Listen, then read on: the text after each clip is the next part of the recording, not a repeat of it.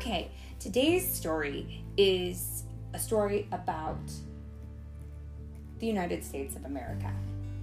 It's a story about our history. It happened a long, long, long time ago. And it's the reason why we celebrate a special holiday here called Thanksgiving. Are you ready to hear all about it? Uh-huh. Okay. This is the story of the Pilgrims by Catherine Ross. And it is read by Mummy and Billy. Once upon a time, in the land of England, there lived a small group of people called pilgrims. The pilgrims were unhappy because the King of England would not let them worship God in their own way. So the pilgrims packed up their belongings, said a tearful goodbye to their homes and their friends and the world they knew. On a mild day in autumn, they set sail for a new world called which was across the wide ocean. Other families came along, and together they hoped to find freedom to do things the way they wanted to and a better life. More than 100 people squeezed into a small wooden sailing ship called the Mayflower. 22 of the pilgrims were children.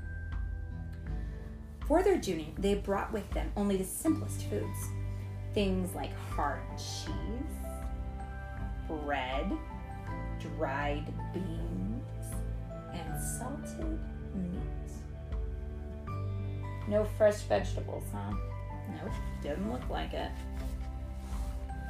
Day after day, the pilgrims saw nothing but the endless ocean and now and then, a huge slippery body of a whale would break the surface of the water. On and on they sailed through calm days and stormy ones until, after 66 days at sea, they heard the words they had been dreaming of for so long Land ho! Which means the sailors had spotted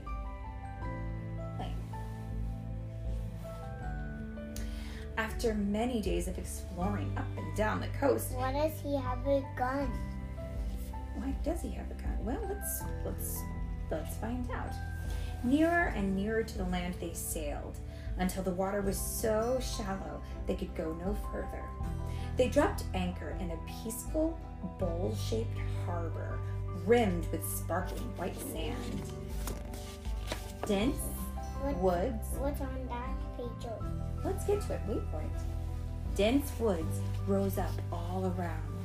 There were no towns and there were no houses. In fact, there were no signs of people at all. The people rolled, rowed ashore to explore this wild land so full of mystery and promise. Now, the men were gun, armed with guns. You see, they all have guns here. They had heard that America was full of fierce animals and savage Indians. You see, when people first came, when people from Europe came to America for the first time, they thought they were going to India. they were totally turned around. But this was not India, was it? No, this was a different place altogether. And the people who lived here were not Indians, they are Native Americans. But these pilgrims didn't know that. So, after many days of exploring up and down the coast, they found a deep harbor near good farmland. And here they would make their home. They called it Plymouth. Now, while some stood guard against Indians or Native Americans, the others began to build houses. The first was long and low and very plain, and they called it the common house, for they would all share it. And as each day grew a little colder and a little darker, they worked quickly. Winter was coming. And what a terrible winter it was! There were dark days of bleak and bitter cold, far colder than they had known back in England. Snow and sleet and high winds battered the common house, and the little ship anchored in the harbor. The pilgrims huddled together for warmth, trying to survive on stale food from the long voyage. Many of them became sick and died. It was a really bad time. What's inside there? That was the common house. There's a picture here of the common house covered in snow. By the time spring came, there were only 50 pilgrims alive, and they were mostly children. What would they do if those Native Americans attacked them? Surely they would be too weak to fight back. And then one day, a Native American did come. The pilgrims had never seen a Native American this close, and they were terrified. But guess what? This Native American had come in peace. His name was Samoset. A few days later, more Native Americans marched to the village, 60 of them, led by a warrior chief. Now, the Pilgrims and the Native Americans made a treaty, promising not only to do each other no harm, but also to help each other.